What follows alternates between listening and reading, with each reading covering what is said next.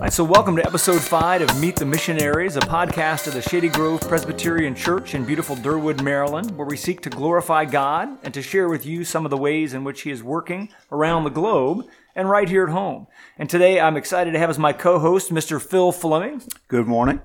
And then joining us in the studio today as our guest is Chaplain Russ Isler of the Good News Jail and Prison Ministry. Uh, Chaplain Isler has been a minister uh, with this ministry for over 30 years, uh, and most of that, 22 of it, has been helping inmates in Montgomery County, ministering to both the Montgomery County Correctional Facility in Boyds near Clarksburg, as well as the detention center on Seven Locks Road in Rockville. Uh, he also serves, as if he's not busy enough, as a full-time pastor at Montgomery Baptist Church. He is the winner of the Bill Simmer Award, which is a highest honor the Good News Jail and Prison Ministry organization bestows is given to a minister who stays the course and leads effectively, something to which we all could aspire. So, Chaplain Isler, welcome. Thank you. Good morning to everyone. Thank you. Good morning to you. And so, one of the things that we love to do on this podcast, and really a privilege that we have, is hearing a little bit about the faith journey of the people that we have on. So, tell us a little bit just about how you came to faith. Well, I came to faith at the approximate age of 12 years old. I was blessed and fortunate to be raised by two Christian parents. I was the last of nine kids, so I got to see how it worked. Uh, got to see uh, my parents take us all to church on Sundays, and in those days you were in church six, seven hours. Uh, and I remember the pastor at the time was doing a series about going to hell mm. uh, as opposed to going to heaven. And I came home one day and I told my parents, I think I want to go to heaven. And I was sitting in the bathroom because I came home and that was my little spot I would go to to feel safe for some reason.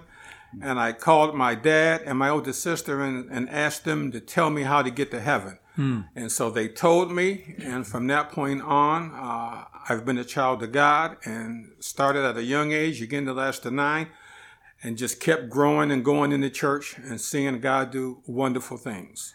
Well, that's that's fantastic, and praise God for godly families that you know guide you in the right direction for sure. Amen. And so you know the journey from that to becoming somebody who wanted to devote their lives to a mission, and particularly a mission you know to those who are incarcerated. How did all that come about? That's an interesting story. My pastor at the time was an older white gentleman and he would always go to the local jail to teach a AA class. Years after, he always told me after the fact that he saw some in me, uh, even though I didn't know at the time what he saw. And I was about 17, mm. 18 at the time. And he would tell me, just come to the facility with me to the jail, it was a small local jail at the time, and just hand out Bibles. I'll teach the class, you just hand out Bibles. And if a young man asks you to pray for him, just say a prayer for them. So I thought that was interesting, cool enough. And again, I was about 18, 19 at the time. It took about a half hour to get out to the facility. And he'd always be talking to me about, have you ever thought about things to do for the Lord, you know, from now, you know, to eternity that counts. Hmm. And what really got me hooked on the ministry was I was just getting out of high school at the time and I ran into a couple of guys I went to high school with. And I asked them, what are you doing here? I, I didn't come here other than to help out. So why are you here? Yeah. And they told me their story. They told me their background. They told me about their family life and what they didn't have in their family that I had my family. Right. And it just gave me a desire to keep coming back. And before you know it, I was doing more than passing out Bibles and I was uh, just talking to more and more young men who looked like me, who I thought were good people but they ended up on the wrong side of the law. And it was my goal at that time to really help them. That's how it really all began. And then from there, I heard about the organization, Good News Jail and Prison Ministry. Chap, what is the primary focus of your mission work? To change lives one at a time. Uh, now, the pandemic uh, has changed a lot of things, obviously, but my focus is to go in every day and leave every day, whether I'm there one hour or seven or eight hours or nine hours, to make sure I made a, a, difference. And in the life, not just of the inmates that I ministered to, but to the correctional staff, to the office staff as well. People often forget, in many ways, they are locked up as well. And mm. they have many needs. And so my goal every day is to make a positive change in somebody's life that will ultimately end up with them being in the kingdom. Yeah, amen. And when you're when you're doing this ministry, I think that you know you have had since a fairly young age sort of an inside look. You know, and you mentioned that these are young men that you know in many ways are very similar to you, similar to, to all of us, um, mm-hmm. and yet have had some life circumstances which maybe put them in a, in a bad place. Right. Um, and so I, I think that you know, maybe particularly in America, like our vision of what a prisoner is is sculpted in, in large part by what we see in movies and you know on television, which I'm going to guess is an imbalanced yes. perspective. Like, what do you think are the big myths that people maybe think about prisoners that, that we need to get beyond and, and learn the truth about?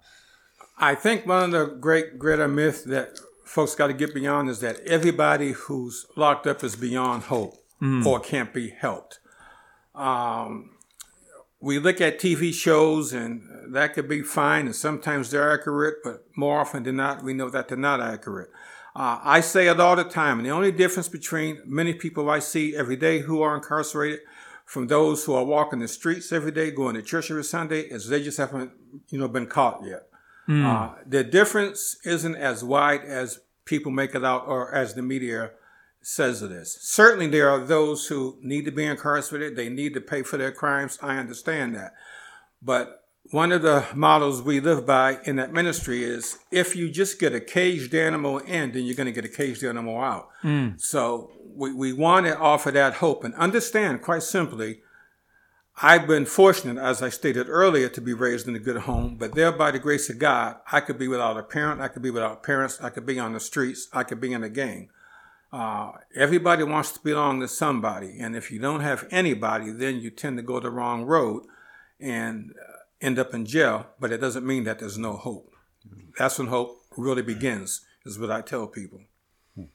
Yeah, I mean those are those are some great points, and I think that you know as, as you as you know, and I'll just re- reemphasize for the listeners, like that hope uh, is a thing that we really have in, in Jesus. I think a lot of times we look at ourselves and we see the good in ourselves and forget all of the other. mm-hmm. That's part of all of us, right? Mm-hmm. The reason Jesus needed to come and, and you know die for our sins is because we had him. We had a lot of those those kind of dark places, um, you know. And I think that many people are capable of things they don't think they're capable of because they haven't been in a situation which would bring those things out.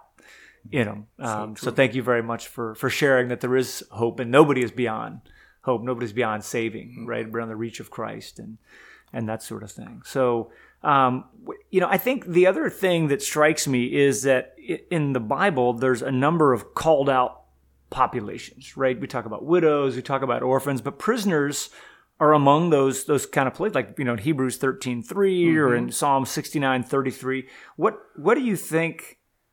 God's heart for prisoners is. What I'm sure you've thought about that a lot more than than I have.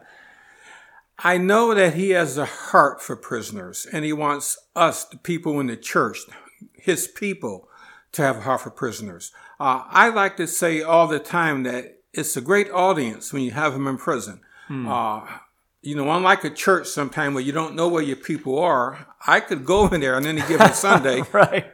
and I know where they're going to be at.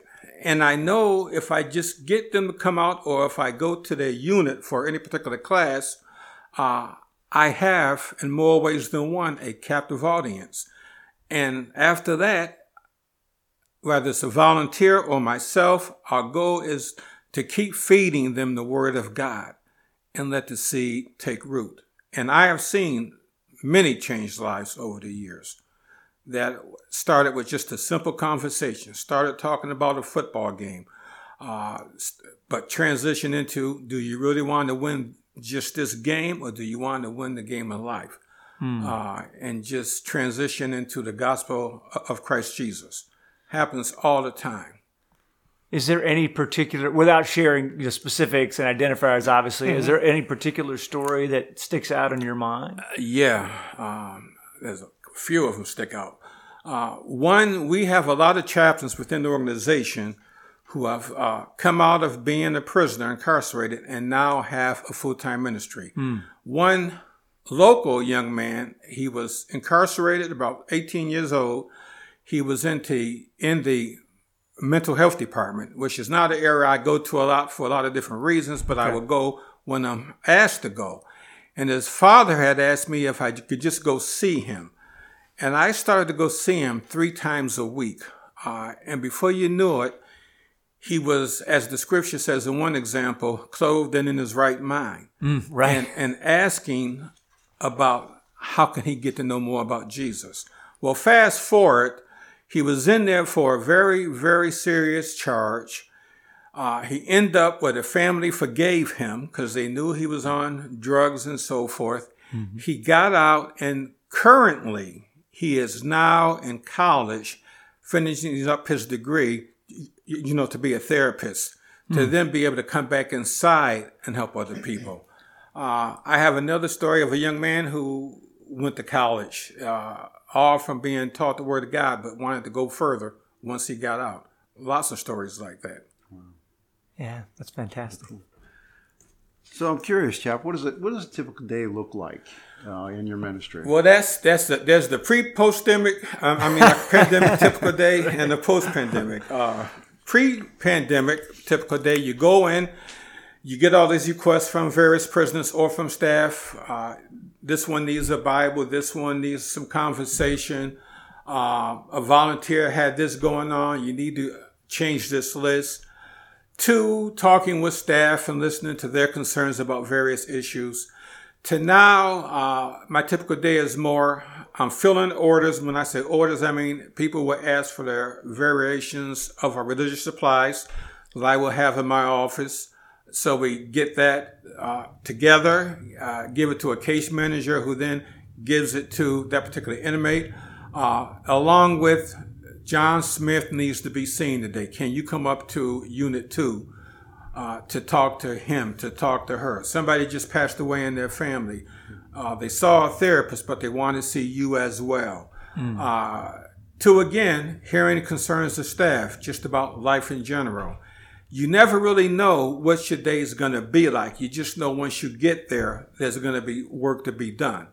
And when I say work, I mean the work of listening and changing lives and offering hope. Yeah, I, mean, I think there's probably lessons for all of us there. I mean, it sounds like you wake up, you're sort of faithful and available, and then things unfold mm-hmm. for you as you yes. as you move yeah, forward. They, there's always a request. Uh, there's always somebody who needs what we say some conversation. Uh, there's always somebody who wants some prayer. There's always somebody who wants a Bible, whether it's a King James Bible, because that's all they know, or whether it's the NIV. There's always somebody who needs something. I gotcha. And then, you know, we were talking a little bit before we started recording about, you mentioned the pandemic and all the changes, and mm-hmm. you guys are just now opening back up. I know in the past you'd had group sessions where, you know, we talked a lot about individual meetings where somebody would want to meet you one on one, but, but it sounds like some of what you did before was in a group setting and you're looking to get back to that. Is that right? That is correct. Uh, Pre pandemic, we had classes seven days a week from 25 to 45 people. Wow. Uh, for the last two and a half years, because of the pandemic, we've not been allowed to have any groups gather together. Obviously, because of COVID 19 and that also stopped all our volunteers from coming in for the last two and a half years. Hmm. So what we're doing now, we've got proposals on the table to bring volunteers back, to restart some groups.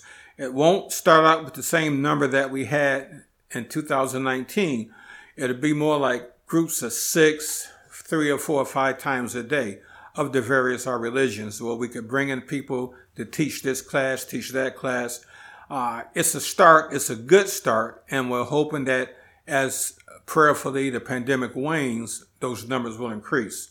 We do have DVDs and videos that we're allowed to show within various housing units so that they can see some things, but uh, we're looking forward to getting back to that face to face contact within the groups. Right. And I'm going to guess, you know, a lot of people have used Zoom and things like that. I'm going to guess in a prison situation that maybe that's less available if yeah, available at all, yeah, we've, right? We've talked about that, but that's not even available. Yeah. I got you. Correctional facility. I got you. And so it sounds like there'll be opportunities for volunteers, hopefully in the near future, God willing. Hopefully in the up. near future, we'll get some of them, get some of the older ones back along with some new ones. And is there a way, if people are listening to this and, and they're sort of inspired by what you're talking about and sort of feeling led to this, is there a place that they can go to maybe get on a volunteer list so when things do Open open up? up? Yeah. Well, the best thing to do would be to call me in my office or Okay. the volunteer coordinator. Uh, my number is 240-773-9902. And Christine Del Cid is our coordinator, uh, 240-773-9898. Or you could simply send me an email stating that you want to get involved in this ministry. And when the time comes, I will certainly make contact with you. I get you. So can you remind us what your email address is? uh, Russ dot I S L E R at goodnewsjail.org. Awesome. Okay. And I think we can put that in our show notes as well. Uh, and so, besides volunteering, what are other ways in which people could benefit or bless your ministry? We need, certainly, it goes without saying, prayer support. I need prayer support. Uh, we certainly need uh, financial support. The pandemic has certainly, as it affected churches, it affects ministries. Uh, so we do need that financial support. Uh, you could support the ministry here in Montgomery County by simply making that check out for Good News Jail and Prison Ministry, and you could mail it to me in my office for Montgomery County, Maryland, or you could simply send it to the main office. That's Good News Jail and Prison Ministry, PO Box 9760, R uh, like R Henrico, like a like a VA 23228, and just earmark it for Montgomery County, Maryland, or just put my name on it, and it'll come back to this area. I got you. Yeah, well, that's great. So hopefully people will start doing those kinds of things. Yes. And, and then the other thing that it strikes me is we've talked about ministry within the confines of prison, right? So how you've been doing this and, and how we might do it in the future, how you might do it in the future. Um, but it strikes me that, you know, a lot of the people that are in jail are not going to spend their lives in jail, right? This is a, a season. And so what are the ways and this is a big question and so you know, i know you can't completely answer it in the scope of the podcast but what do you think churches can do or do better to help welcome people back? I don't know if the right term post incarceration or what the, you know as people are released back into society um, what what can churches do to help? Well, there's a word that goes around in this work, and it's called reentry. reentry okay. Uh, and it's basically reintroducing people back into society. Uh, the average stay for most inmates is less than uh, 60 days. okay Now, that doesn't count those who might be going to prison for a long term, but the average stay, they're not there more than two months. They need a good church to go to. For years, I've uh, told volunteers as you come in, let them know what church you're with. Uh, Find out when their release date is and invite them to come see uh, you at your church. We do a lot of Christmas gift programs where we invite uh, churches to buy gifts for the children of those who are incarcerated. In years past, I would, myself and a couple of friends and family, we would take the time to uh, deliver all these gifts ourselves. But then you get older, you get wiser, and I realize, no, if the church is going to buy for f- just say five families, it's a great outreach for that church to say, come down to see us on Saturday, whatever. We're going to have a, a, a Christmas party. We'd love to meet your family, your children and then they you know receive their gifts. So that's another way churches could get to know people. Uh, but primarily, just being available when they are released for a cup of coffee. Uh, ask them how they're doing. Uh, if your church has a van or whatever where they could pick people up, just asking them, you know, would you mind coming to service this week? yeah We've been following you through your three months, your two months, your 60 days here, but we'd like to be with you on the outside as well. Yeah, that sounds like great advice. Yeah. For sure. And so you mentioned prayers are one of the things you need. Are there specific things, you know, the people who are listening could go before the Lord in prayer for? Yes, uh, pray for me that I will continue to be held up to our continuous work of the Lord. Uh, people have often asked me, well, when are you leaving? And, and I'm like, well, we, we started it and we, we can't think about leaving until we get everything going back the way God would have it to be. I ran into some of our health challenges uh, over the past couple of years. uh, And as you know, one challenge could lead to another challenge. So we're sure. getting past those. It's, it's a process, but I'm a lot better health wise today than I was six months ago. Still have our moments, but just pray that my, my health will hold up. uh, and that God will continue to give me strength for this, you know, ministry. Uh, there is so much work to be done still, and we've got so many changes. People have retired. People are moving on. Uh, new faces and so forth, and so just praying that uh, the work of the Lord will be able to carry on in a powerful way. Amen. All right. With that, I think I will close us up here. This has been the Meet the Missionaries podcast of Shady Grove Presbyterian Church. Again, I'm Pat Young. Our co-host has been Phil Fleming. Our audio engineer is Becca Locos, and our theme music is Details by Reflex Imba. I want to thank uh, Chaplain Isler so much for coming out and joining us today. Again, if you want to learn more about him and his ministry, you can go to the website for the Good News Jail and Prison Ministry. Uh, you can donate. You can call him if you want to volunteer. Uh, lots of opportunities within that for us to, to love and serve and share Jesus uh, with the incarcerated and, and with the folks who are re-entering. So thanks, dear listener, for taking time out of your valuable day to listen to us. We hope that it was as much of a blessing for you as it was for us. And if you like what you heard, please subscribe to the podcast. Please share it with your friends. Feel free to like and review us. We would love to hear from you, figure out how we can get better. And until next time, God bless.